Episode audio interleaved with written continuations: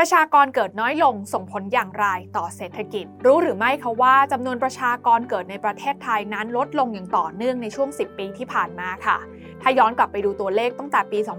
2555 ประเทศไทยนั้นมีประชากรเกิดขึ้นเนี่ยในปีนั้นอยู่ที่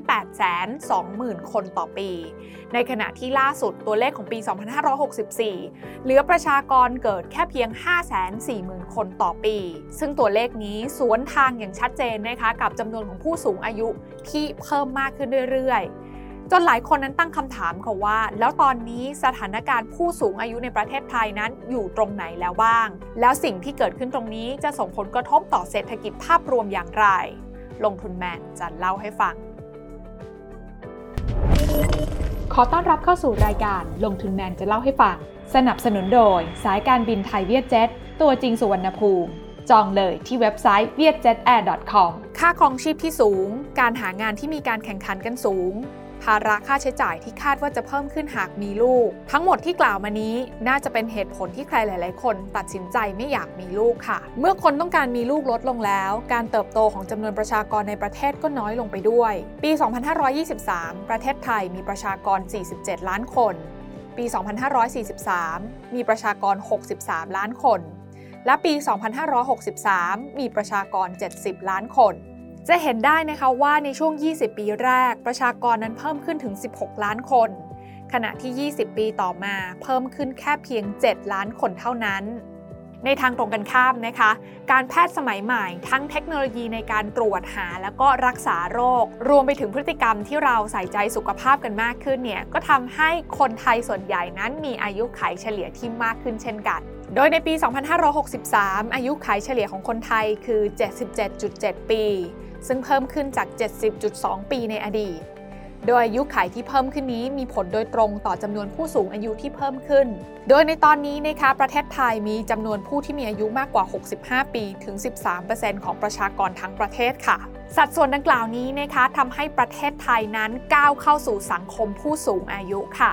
และจะก้าวเข้ามาเป็นสังคมผู้สูงอายุแบบสมบูรณ์ ถ้าสัดส่วนนี้เพิ่มจาก 13%กลายเป็น 14% พอเรื่องเป็นแบบนี้นะคะก็ทำให้อัตราส่วนวัยแรงงานต่อผู้สูงอายุนั้นปรับตัวลดลงค่ะ จากเมื่อก่อนนะคะที่อยู่ที่ 15 วัยแรงงานต่อ 1 ผู้สูงอายุ ปัจจุบันนั้นอยู่ที่ 6 วัยแรงงานต่อ 1 ผู้สูงอายุค่ะ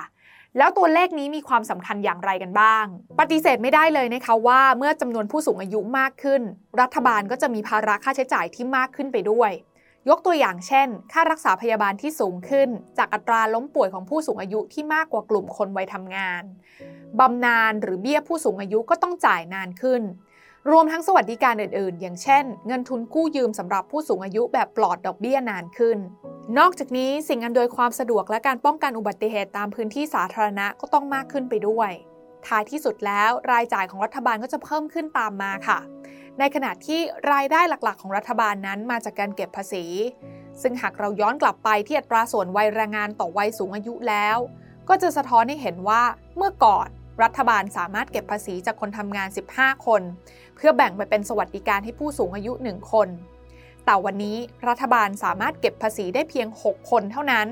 และอาจจะเหลือเพียงแค่ 3 คนในปี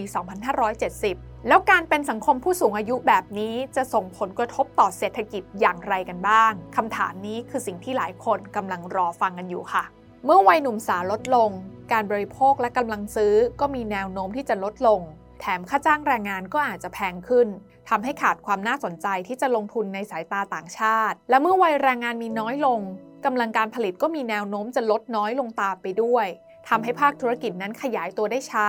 และอาจจะสูญเสียความสามารถในการแข่งขันกับต่างประเทศ แล้วถ้าต้องไปเก็บภาษีจากบริษัทและคนทำงานมากขึ้น แรงจูงใจในการทำงานก็จะยิ่งน้อยลง จนวนลูปกลับไปสู่กำลังการผลิตไม่พออีกทอดหนึ่ง แต่ประเด็นต่อมาที่น่าสนใจกว่านั้นก็คือ เราไม่ได้เป็นประเทศเดียวค่ะ ที่ก้าวเข้าสู่สังคมผู้สูงอายุแล้ว ประเทศอื่นๆเขาก็เผชิญกับปัญหานี้เหมือนกัน แต่เขามีวิธีในการบริหารจัดการและกำหนดนโยบายกันอย่างไร มาดูกันที่เกาหลีใต้ค่ะ การให้โบนัสสำหรับเด็กอายุต่ำกว่า 1 ปีเป็นเงิน 8,000 บาทต่อเดือน และให้ค่าใช้จ่ายสำหรับเตรียมคลอด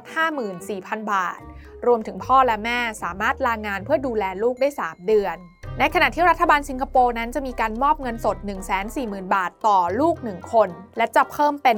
190,000 บาทต่อคนสำหรับลูกคนที่ 3 ขึ้นไป รวมถึงหากพ่อและแม่ เปิดบัญชีเพื่อลูกกับธนาคารที่กำหนด จะได้รับเงินสมทบอีกเท่าตัวจากรัฐบาลตั้งแต่ 140,000 บาทถึง 440,000 บาทด้วยค่ะ ดูกันอีกที่หนึ่งนะคะสำหรับรัฐบาลจีนที่มีการยกเลิกนโยบายที่ให้มีลูกแค่ 1 คน ซึ่งมีมากกว่า 30 ปี และล่าสุดก็สนับสนุนให้มีลูกได้ถึง 3 คน รวมถึงพยายามลดภาระค่าใช้จ่ายสำหรับการมีลูก อย่างเช่น ค่าเรียนกฎวิชา นอกจากนี้หลายประเทศในทวีปยุโรปและอเมริกา ก็จูงใจชาวต่างชาติด้วยสวัสดิการและคุณภาพชีวิตที่ดี อย่างที่ประเทศเยอรมนีได้มีการเปิดรับแรงงานถึงปีละ 4 0 0 0 0 0 คนหรือแม้แต่แคนาดาที่มีการเปิดรับแรงงานต่างด้าวเข้าไปทำงานถาวรกว่า 1 ล้าน2แสนคนในช่วงปี 2564 ถึง 2566 แล้วนโยบายสำหรับการเกษียณอายุของแต่ละประเทศมีอะไรที่น่าสนใจกันบ้าง มาเริ่มต้นกันที่ประเทศญี่ปุ่นกันก่อนค่ะ ทางรัฐบาลญี่ปุ่นนั้นนะคะมีการกำหนดให้จ้างงานจนถึงอายุ 65 ปี และยังให้มีการจัดตั้งศูนย์จัดหางาน และส่งเสริมอาชีพสำหรับผู้สูงอายุด้วย ส่วนประเทศสิงคโปร์นะคะมีการเปลี่ยนนิยามของคำว่าผู้สูงอายุ และการเกษียณอายุเป็น 62 ปี และยังสามารถต่อสัญญาการทำงานได้จนถึงอายุ 65 ปี ส่วนสหรัฐอเมริกานั้นนะคะก็มีการกำหนดนิยามของผู้สูงอายุไว้ที่อายุ 65 ปีขึ้นไป รวมถึงมีการบัญญัติกฎหมายนะคะห้ามไม่ให้เลิกจ้าง โดยใช้อายุเป็นเกณฑ์ด้วย ทั้งหมดนี้นะคะจะเห็นได้ว่าเป็นการช่วยแรงงานในประเทศ และเป็นการรักษาเสถียรภาพของแรงงานในระบบคำถามต่อมาก็คือ แล้วโอกาสของสถานการณ์แบบนี้ล่ะมีบ้างไหม แน่นอนนะคะว่าในทุกๆการเปลี่ยนแปลงนั้นมีโอกาสซ่อนตัวอยู่เสมอ อย่างในเหตุการณ์ลักษณะแบบนี้ที่เราเข้าสู่สังคมผู้สูงอายุมากขึ้น ธุรกิจที่ได้ประโยชน์ก็คือ สินค้าเกี่ยวกับการแพทย์รวมไปถึงอุปกรณ์ IoT หรือว่า Internet of Things ที่สามารถเข้ามาช่วยเหลือกิจกรรมต่างๆ ของผู้สูงอายุได้ การบริการด้านสุขภาพ ตรงนี้ประเทศไทยเนี่ยถือเป็นจุดหมายปลายทางของชาวต่างชาติอยู่แล้วนะคะ รวมไปถึงภาคการท่องเที่ยวที่อาจจะเป็นรูปแบบใหม่ เป็นกลุ่มเฉพาะลูกค้าสูงวัยที่พักยาวนานขึ้น แล้วก็ใช้พนักงานน้อยลง ในขณะที่ภาคธุรกิจอสังหาริมทรัพย์ ที่เป็นบ้านแนวราบนอกเมือง รวมไปถึงบ้านพักสำหรับผู้สูงวัย ก็น่าจะเป็นหนึ่งในธุรกิจที่ได้ประโยชน์เช่นกัน นอกจากนี้การทำประกันสุขภาพและธุรกิจต่างๆ ที่ได้รับการสนับสนุนจากนโยบายแรงงานของรัฐบาล ก็ดูมีแนวโน้มที่จะได้ประโยชน์ต่อเนื่องด้วยในขณะที่ธุรกิจที่มีแนวโน้มจะได้รับผลกระทบ ก็คือสินค้าและบริการที่เกี่ยวกับเด็กและการแต่งงาน อย่างเช่น เสื้อผ้าและของเล่นสำหรับเด็ก โรงเรียนรวมไปถึงธุรกิจรับจัดงานแต่งงาน ก็อาจจะโดนไปด้วยเช่นกัน จากเรื่องราวทั้งหมดนี้นะคะก็จะเห็นได้ว่าอัตราการเกิดที่ลดลงนั้น นอกจากที่จะทำให้โครงสร้างของประชากรในประเทศนั้นๆ เปลี่ยนแปลงไปแล้วนะคะ ก็ยังส่งผลกระทบแบบหลีกเลี่ยงไม่ได้เลย ต่อทั้งภาคเศรษฐกิจแล้วก็ภาคการลงทุน ซึ่งแน่นอนว่าแต่ละประเทศก็พยายามที่จะออกนโยบายมาแก้ไขปัญหาที่เกิดขึ้นตรงนี้ แต่ผลลัพธ์ในแต่ละนโยบายนั้นจะเป็นอย่างไร เรียกว่าเป็นประเด็นที่พวกเราทุกคนควรติดตามอย่างใกล้ชิดค่ะ และแม้ว่าหลายคนจะบอกว่าเทคโนโลยีและหุ่นยนต์กำลังถูกพัฒนาขึ้นอย่างต่อเนื่อง ซึ่งในอนาคตก็อาจจะเข้ามาช่วยเพิ่มผลผลิตต่อหัว ทดแทนแรงงานที่หายไปได้ เศรษฐกิจก็อาจจะยังคงเติบโตได้ แต่ทั้งนี้มันก็อาจจะไม่ใช่การแก้ปัญหาที่ว่าทำไมคนรุ่นใหม่ถึงไม่อยากมีลูก หรือเราอาจจะต้องมานั่งคิดกลับกันอีกมุมหนึ่งนะคะว่า จริง ๆ แล้วเนี่ยถ้าการไม่อยากมีลูกไม่ใช่ปัญหา และความเป็นอยู่ที่ดีของประชากรนั้น ก็ไม่ได้ขึ้นอยู่กับจำนวนประชากรที่เพิ่มขึ้นเพียงอย่างเดียวเท่านั้น แต่ในอีกมุมหนึ่งกลับเป็นปัจจัยอย่างเรื่องของรายได้ต่อหัวของประชากรมากกว่า ซึ่งถ้าเป็นแบบนี้ปัญหานี้อาจจะไม่ได้แก้ด้วยการเพิ่มจำนวนประชากรเหมือนกับในอดีตที่ผ่านมาก็ได้เหมือนกัน สนับสนุนโดยสายการบินไทยเวียดเจ็ตตัวจริงสุวรรณภูมิ จองเลยที่เว็บไซต์ vietjetair.com การลงทุนในความรู้ไม่มีความเสี่ยง ผู้ลงทุนควรกดติดตามลงทุนแมนได้ในทุกช่องทาง เริ่มจาก Subscribe และกดกระดิ่งช่อง YouTube ของลงทุนแมนไว้ ตอนนี้เลย